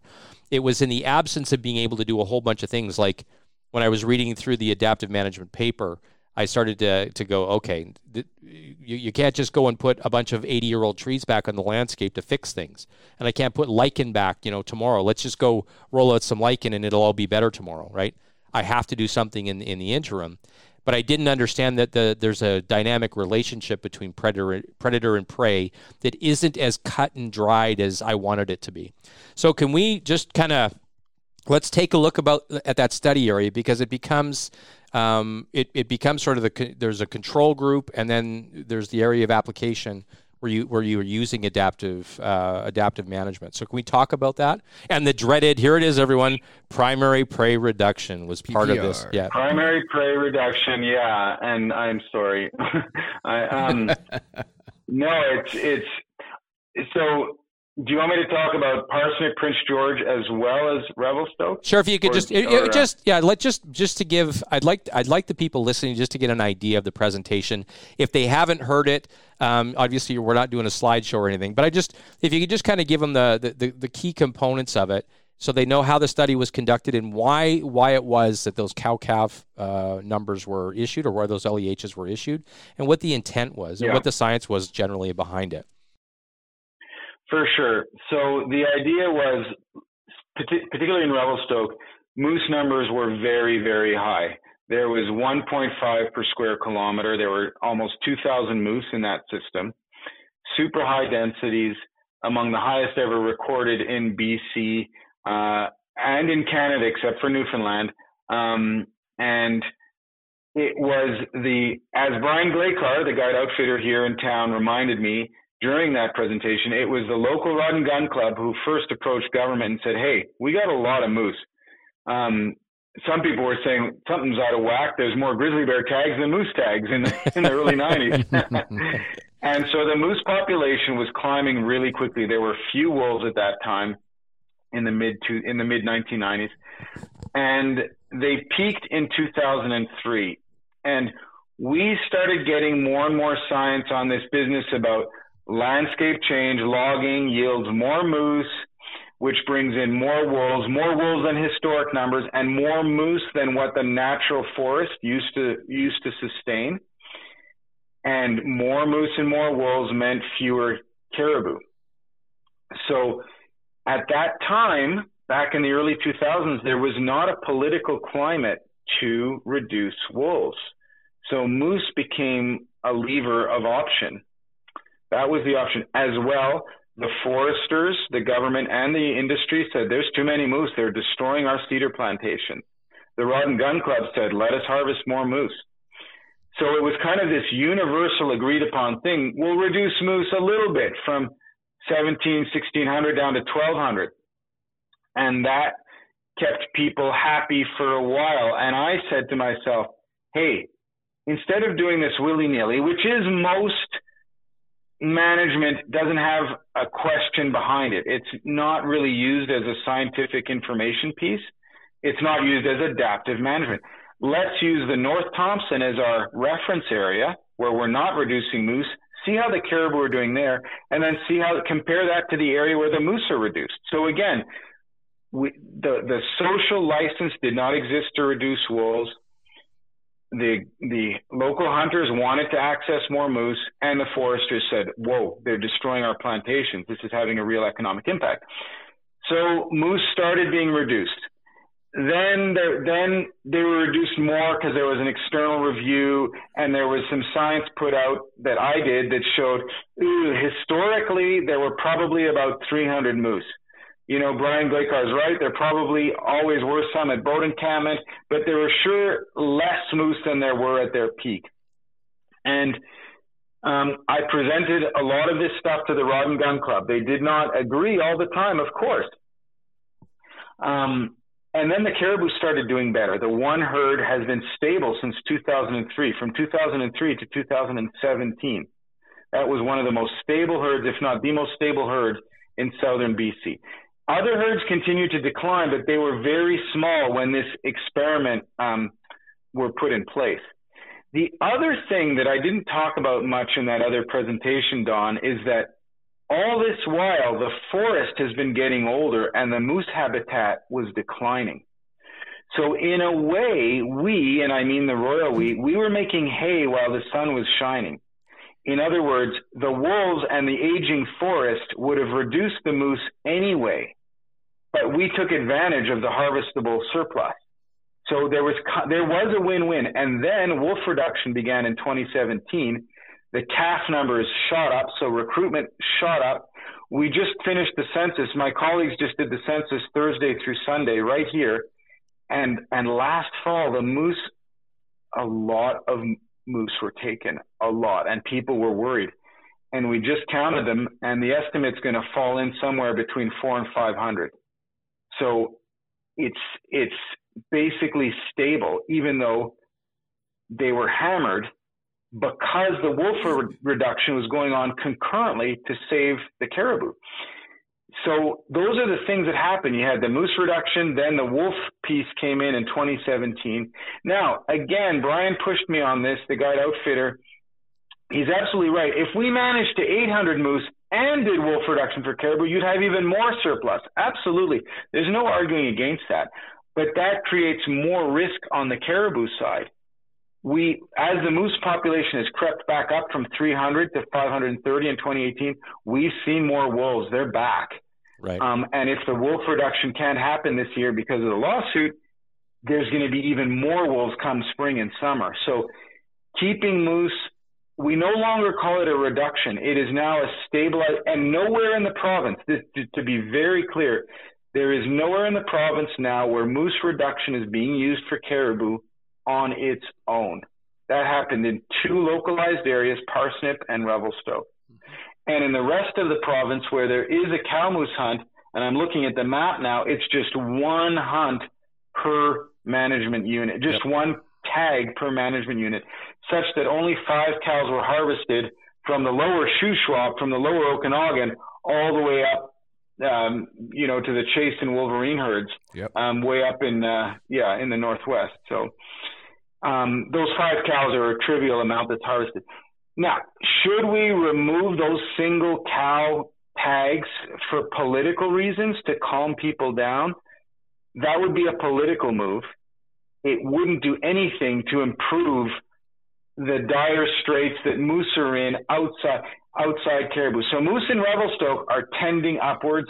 Moose in the Peace will probably tend upwards. We're monitoring them very closely. There's a renewed effort for surveys in the Peace and in the Parsnip. The Peace right now has a lot of wolf reduction, but not a single cow tag. Um, so that's where the adaptive management has to come in. If you're going to play these games, they're very surgical games. You need the money and the monitoring. So further to your earlier point in the episode, um, so we need to monitor the Moberly area, the Quintette area, and the Klinse-Za Scott area to see if there's an uptick in moose because of this intensive wolf reduction. If we just let the moose erupt there willy nilly, we're creating a, a, much worse problem in the long term for caribou. Right. Okay. So how do you how do you rationalize how do you rationalize that to the person that just looks at this? The, the quick optics are, yeah, but you're sacrificing you're sacrificing moose for the sake of caribou. My argument would be, you know, if I was when I've had this debate with somebody, it's like, okay, but you're talking about, you know, mountain caribou where there's like 1500 maybe if you're lucky in the whole province. You know, we're not talking about we're talking about, you know, 100,000 plus moose in the province. The consequence on moose is a lot less severe than it is on caribou if you are interested in keeping these caribou alive, right? Is that is that as simple yeah, as it is? A, that's um, that's one very good explanation, and it's that if you said if you're interested, if society is interested in keeping caribou alive, and sure we could play it off as oh moose versus caribou, but actually, particularly in the Revelstoke area, it's managing the ecosystem a bit closer to what it used to be, because pre-settlement there weren't many. There were some moose for sure, but not a ton. Not not 1.5 per square kilometer. And is that uh, probably 80% less? So we're, to to rephrase it, we're trying to manage the ecosystem for how it used to be, where the conditions, the forest age class, and the wildlife composition was more sustainable for caribou. And I, I just want to repeat, like nowhere are moose going to be reduced outside of these two pilot areas on their own just to save caribou. Right. Okay. So do you wh- where else have you has adaptive management? What are the what are the keystones of adaptive management? Like if you had to say when we do it it's these are the this is what goes into the model. What are the things that you you you have to? What are the input values that, that come onto the land base with adaptive management when you're looking at it? What applied anywhere? Yeah, oh, that's a great question. So it's a social and a scientific way of thinking. So it's using management as an experiment to test an idea about how the system works. So you start off by getting information and you build a conceptual model about how the system works. So trees, let's say for caribou, it would be trees, tree ages and cutting to moose to wolves to caribou.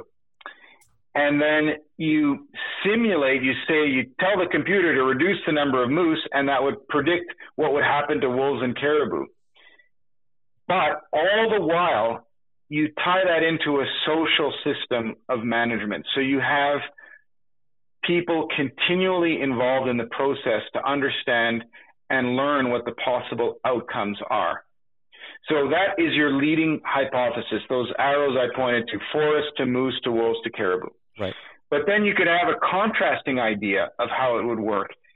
Hmm, maybe wolves aren't limiting caribou. Maybe it's food. So in another huge area, you would do some kind of food addition experiment.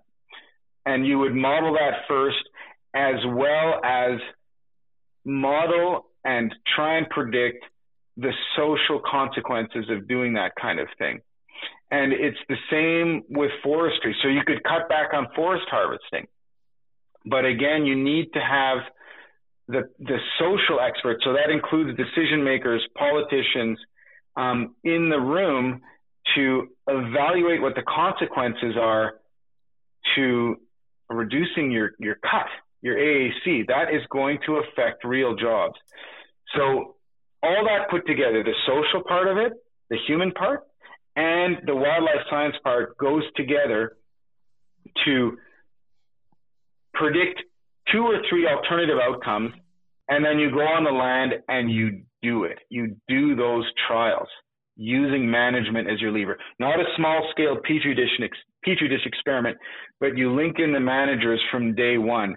And where it falls down all the time, in fact, in 98% of the case, cases, it falls apart, is when you don't have the follow up monitoring. You don't know what the outcome of that is.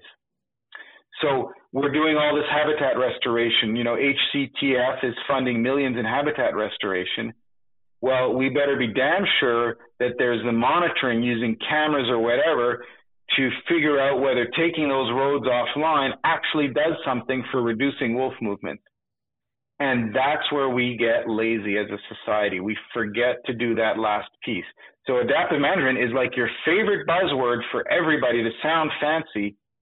But if you don't have that follow through, the boring part after, you're done. So who, when when when you apply it, and or I guess when you applied it in these cases, are you doing study work afterwards? Is is the the lazy component? Are, are you taking a look at what what's happening in those areas? Po- a lot of the times we we're not, but with this because it's caribou, like I said, Revelstoke, for instance, is spoiled. We're counting moose there every second year practically. So, yeah, in in some cases, the the, the monitoring is going very well. Um, in other cases, no. We we we have a shortage of funding to monitor the key ecosystem components, the the habitat change, the moose response to the wolf removal, um, and the caribou response, I'll, you know, that's not bad. But if we miss the primary prey piece, which is so important to so many constituents, if we ignore that, because if you don't get a bump in primary prey because of the wolf removal for whatever reason, and that does happen, it's not automatic. don't go out and put out a whole bunch of female tags, you know, on on does and cows. So you need to monitor that part surgically to get buy-in from the public and to understand that ecosystem or else there's something you're missing. And we miss stuff all the time.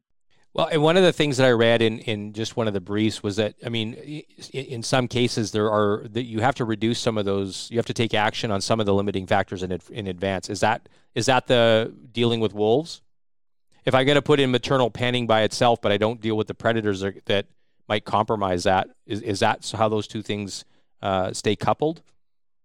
Yeah, you probably want to pull both those levers at the same time to get your biggest bang for buck.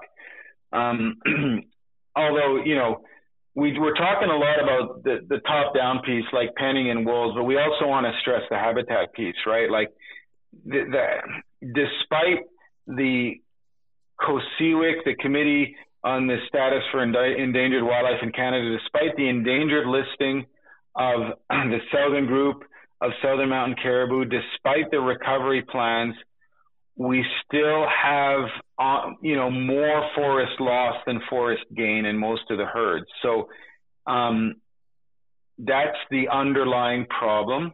Um, but yeah, you hit the nail on the head. Like if if you want to get your biggest bang for buck, you want to do some penning, predator management at the same time, and probably that primary prey stabilization, so you you don't get an eruption, and that's where you get those little glimmers of win-win. So, I guess, I guess in the overarching piece of this, um, habitat recovery is part of it, but that's a that that game plays out over decades. There's no short term.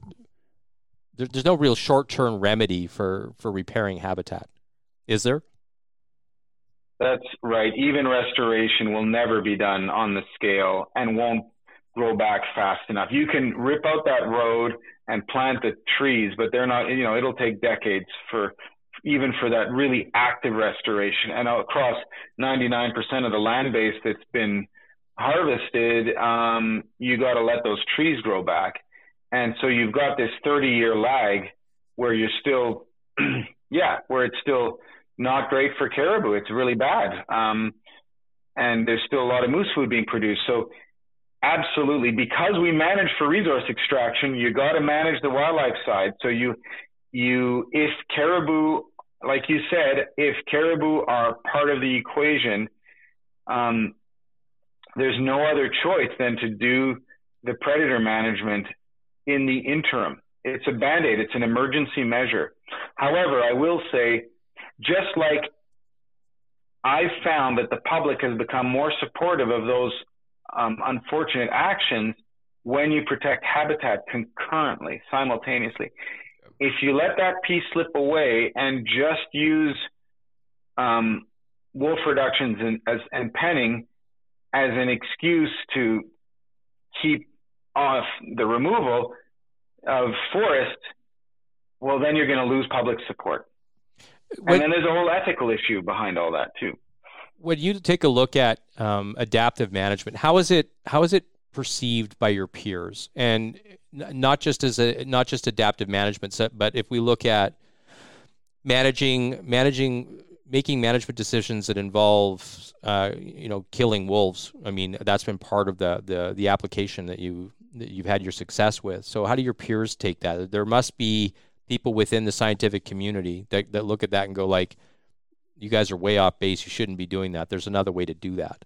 You know, you should uh, relocate them or, um, you know, t- take that out of the mix. So, how do you respond to, um, to, because I, I would assume that that's got to be, if anybody's going to be critical of, of anything, um, you know, other than maybe industry being critical that, you know, you're impacting their ability to make a living in, in some cases if you're recommending a moratorium or something. But, um, how, how do you deal with that piece or, or, or does it happen or, or is it widely accepted in the scientific community that adaptive management is a, is a great framework and a, and a great modeling process? Oh yeah, I mean adaptive management is accepted um, by and large. Uh, we do get challenged. There's two ways to get challenged. One on the ethical side, it's just not ethical to kill predators, um, and that's not a scientific question. That's a that's an opinion ethical issue. Um, although there are ways there are ways to challenge ethics in a variety of ways. Like you know, it's accepted to kill a cougar if it comes into your interface community and and takes your pet, right? That's a no-brainer. The CO comes and removes the cougar, right? Um, on and then occasionally we do get ch- challenged on the science piece as um, happened last summer. and we are putting together a big counter to that piece. And um, and we found many flaws in the science that attacked us. So um, the null model of penning and predator control, uh, the, the the model of penning and predator control beats the null by by a lot. Um, when you combine those two as an isolated effect, it beats the do nothing model. Let's say the control model right. of do nothing. And then in the backdrop to all that, eight herds went extinct during our study that were untreated, kind of like what you were getting at. Eight caribou herds over that 20 year period went extinct. And we didn't put those into the statistics because we just thought it was obvious. Like caribou, untreated caribou herds are declining everywhere. So you can make a statistical argument all you want, but common sense has to prevail. And um, but by and large, yeah, we see in the scientific community uh, support for the model you presented, including the targeted, um, sh- you know, predator management. Any anything from you guys? Go ahead. nothing, nothing that uh, we we haven't debated before. It's it's it's great to hear somebody that's uh, got some authority behind it that people might actually go, "Hey, wait a minute." That's what these guys were saying. It's it's not a bad thing when you harvest cows when there's a sustainable population. It's not a bad thing when you harvest calves when there's a sustainable population. Sometimes it's needed to take out wolves without replacing habitat is counter effective. It's it's refreshing, and I'm, I'm I'm loving just sitting back listening. Yeah, you know what, Steve? I gotta agree with you. It is really nice to hear somebody smarter than you guys talk about this stuff.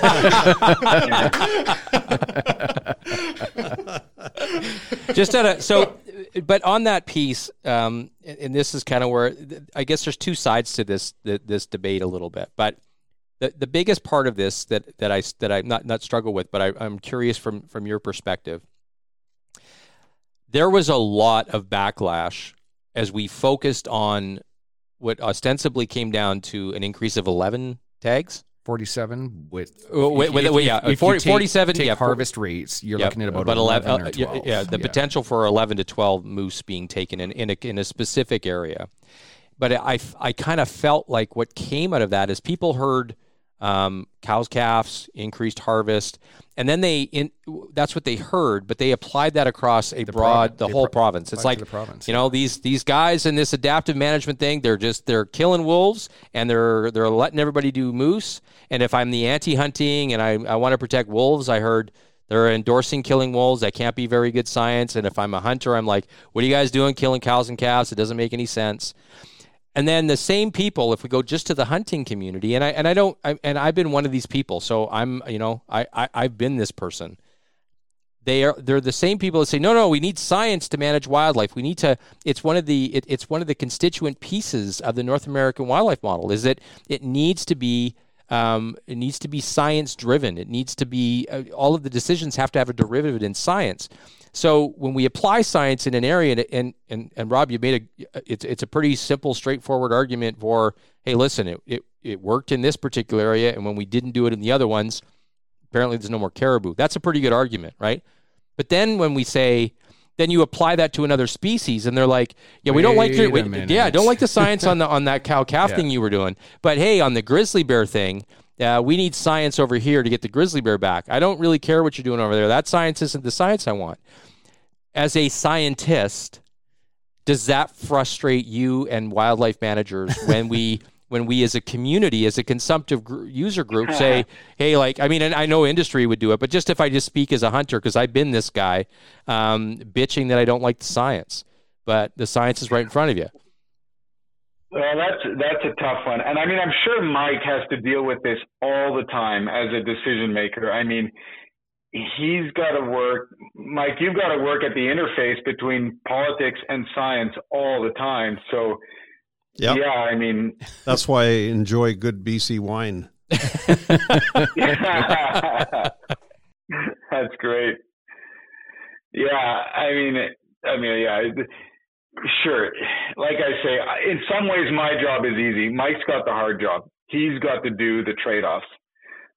Um, and Mike, you can comment on that, but yeah, um, you know, it, it is difficult trying to find that and trying to to get the message through to other decision makers in the province. And you hit the nail on the head when you first started speaking about the urbanization of our province. That's a major factor in the decision making process at the political level um, and at the senior bureaucratic level as well. You have 65% of our population living on 0.53% of the landmass in the lower mainland. Um, wow. Um, they make the wow. decisions for us. And, and so that, that's been my biggest challenge uh, in the years I've been in politics is to try and get the message out to the other, um, the other colleagues, uh, political folks uh, in the province here that are primarily in the populated areas. So um, I get frustrated sometimes, but you just have to keep on put it into low gear and just keep on pushing. And finally, that message will be inculcated into the minds of other decision makers and we'll get to where we want to go. We'll get that balance right. Yeah. We haven't heard that before. Yeah, that's yeah. right. Yeah. yeah, like with shows like this. I mean, no, Don, for sure. We like to, we're all guilty of this. We like to pick and choose our science when it agrees with our preconceived values. so, our own yeah, confirmation bias. Hunter, a confirmation bias. Yeah, that's a good one. Um, yeah, if I'm a grizzly bear hunter, I love to pull out the science that from the, you know, the, the high quality government ministry science that's published in Journal of Wildlife Management. The grizzly bear hunt was largely sustainable. Uh, it was sustainable, even though most bears end up being killed by humans. That level of harvest was sustainable you know, and it's pretty clear. So I can argue that on the one side, and then on the other side, like, oh, I want to use my emotion now and ignore the science that says we can actually have extra cows and calves hunted while we're doing some um, wolf reduction, and by the way, that can benefit caribou at the same time. Yeah. No, I don't like that, even if the science says that might just work. yeah. so totally, I get your point there, Don, and it's it's fun to point that out and maybe you know have have people reflect on that while they're drinking their BC wine or having a kokanee. well, I, I, would tell you that the, when I first read that soundbite, because Steve Steve's actually the one that reined me in. Like Steve's like, whoa, whoa, whoa, whoa, because I went off the deep end with oh, Steve. Yeah, he did. When I heard about that, Steve's like, whoa, whoa, whoa, whoa. Like, uh, let me just tell you how many. It's not across the province.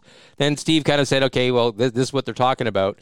And uh, then I had another glass of BC wine and uh, thought, okay, well, maybe I'll look into this a little bit. And then it was a couple of days later you did your presentation. I was like, okay, I'm on the other side of it. So then I had wine for a di- well, yeah. Then I had wine for a different. You, can, you can convince one person then in one presentation. Well, that's better than zero, I suppose. but yeah, you know, I. I love podcasts because there's four of us, or five of us on here, and I've I've learned from every one of you. So there's five.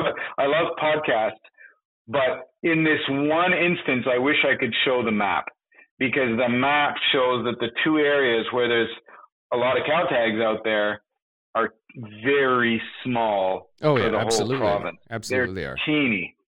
And I'm sure there's somewhere someone could download them. Like have your listeners reach out to you, and then they could reach out to me.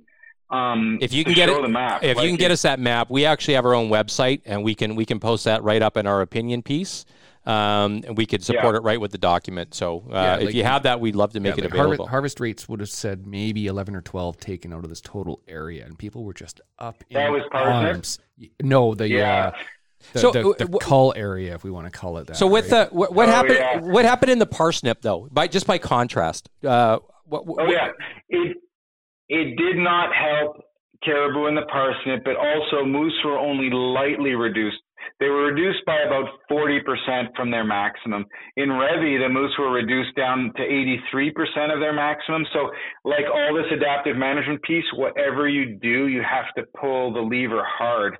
And I got hammered by this after the media got some sound bites on me by by some groups that said, "Oh, this guy says just kill wolves and kill all of them," and that's not at all what I said. It's if you're going to do something, you go hard or you go home. But that's with everything. Protect the habitat protection hard. Um, if you lightly dabble in the wolf piece, you will make matters worse, and it's unethical to the wolves. Right. So.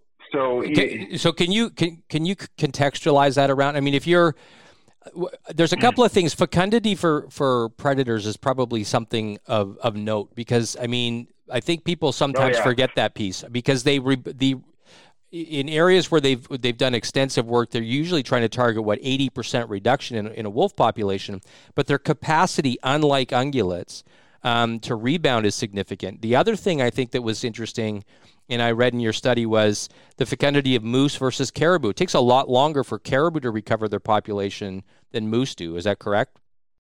Yeah, that's why caribou are the victim of this predator prey imbalance, and moose aren't. Moose support the primary. Moose support the predators. Um, and um, to the wolf point, yeah, I mean, I got into biology for wolves. I love wolves. I subscribed to all those wolf protection magazines when I was a kid. Like I, you know, when I was 9, 10, 11, I bought my own subscription to Wolf News, right? Those advocacy groups. And and it's good that they're there. Absolutely. We mm-hmm. need to think about conservation Absolutely. all the time for everything. Absolutely. Um, but in Alberta, the strongest study out there in the world on the wolf piece is this trapping study from Alberta. And they showed very clearly you could remove every yeah. year 33% of the wolf population.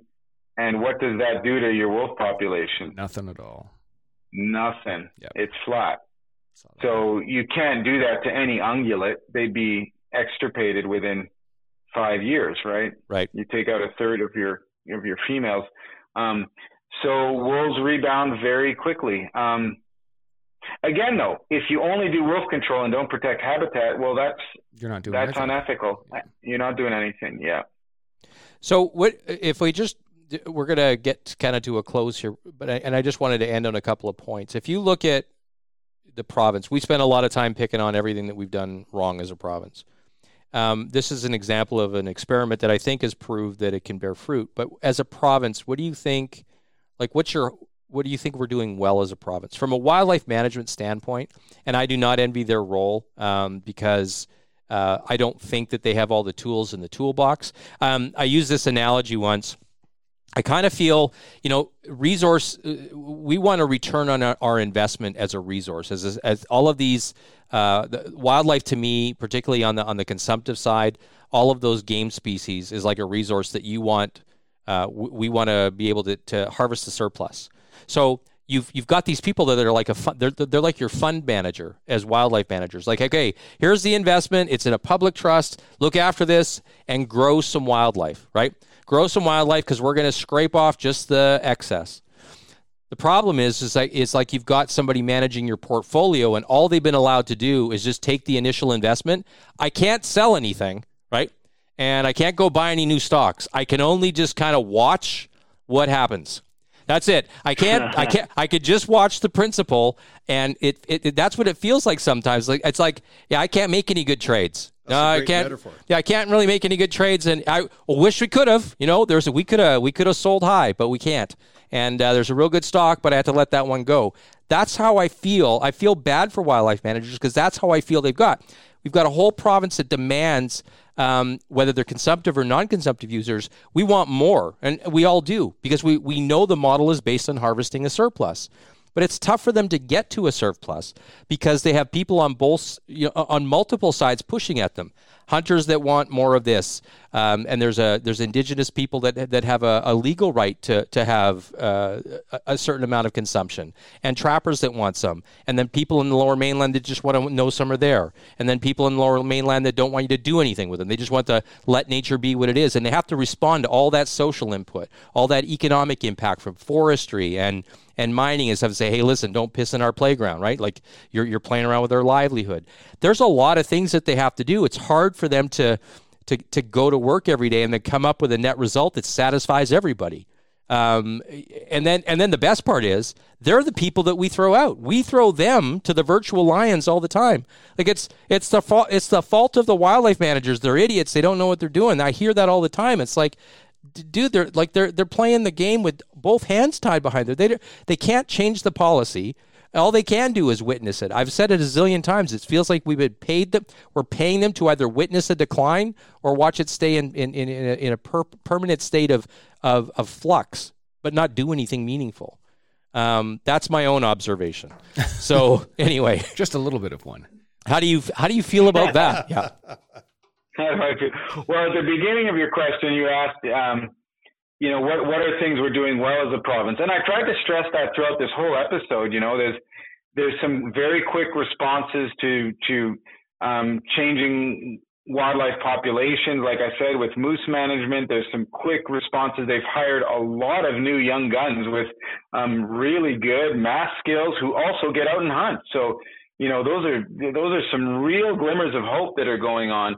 Um, so, like you said, um, the regional folks are doing everything they can um, with the limited tools they have to quickly integrate new information. And I see it happen all the time. I have these calls with them every six weeks. Every wildlife manager is on, is on a call that I chair and they're constantly adaptively managing. Um, and the other provinces and, and the, the nation are trying to emulate what we're doing here. So that's on the plus side.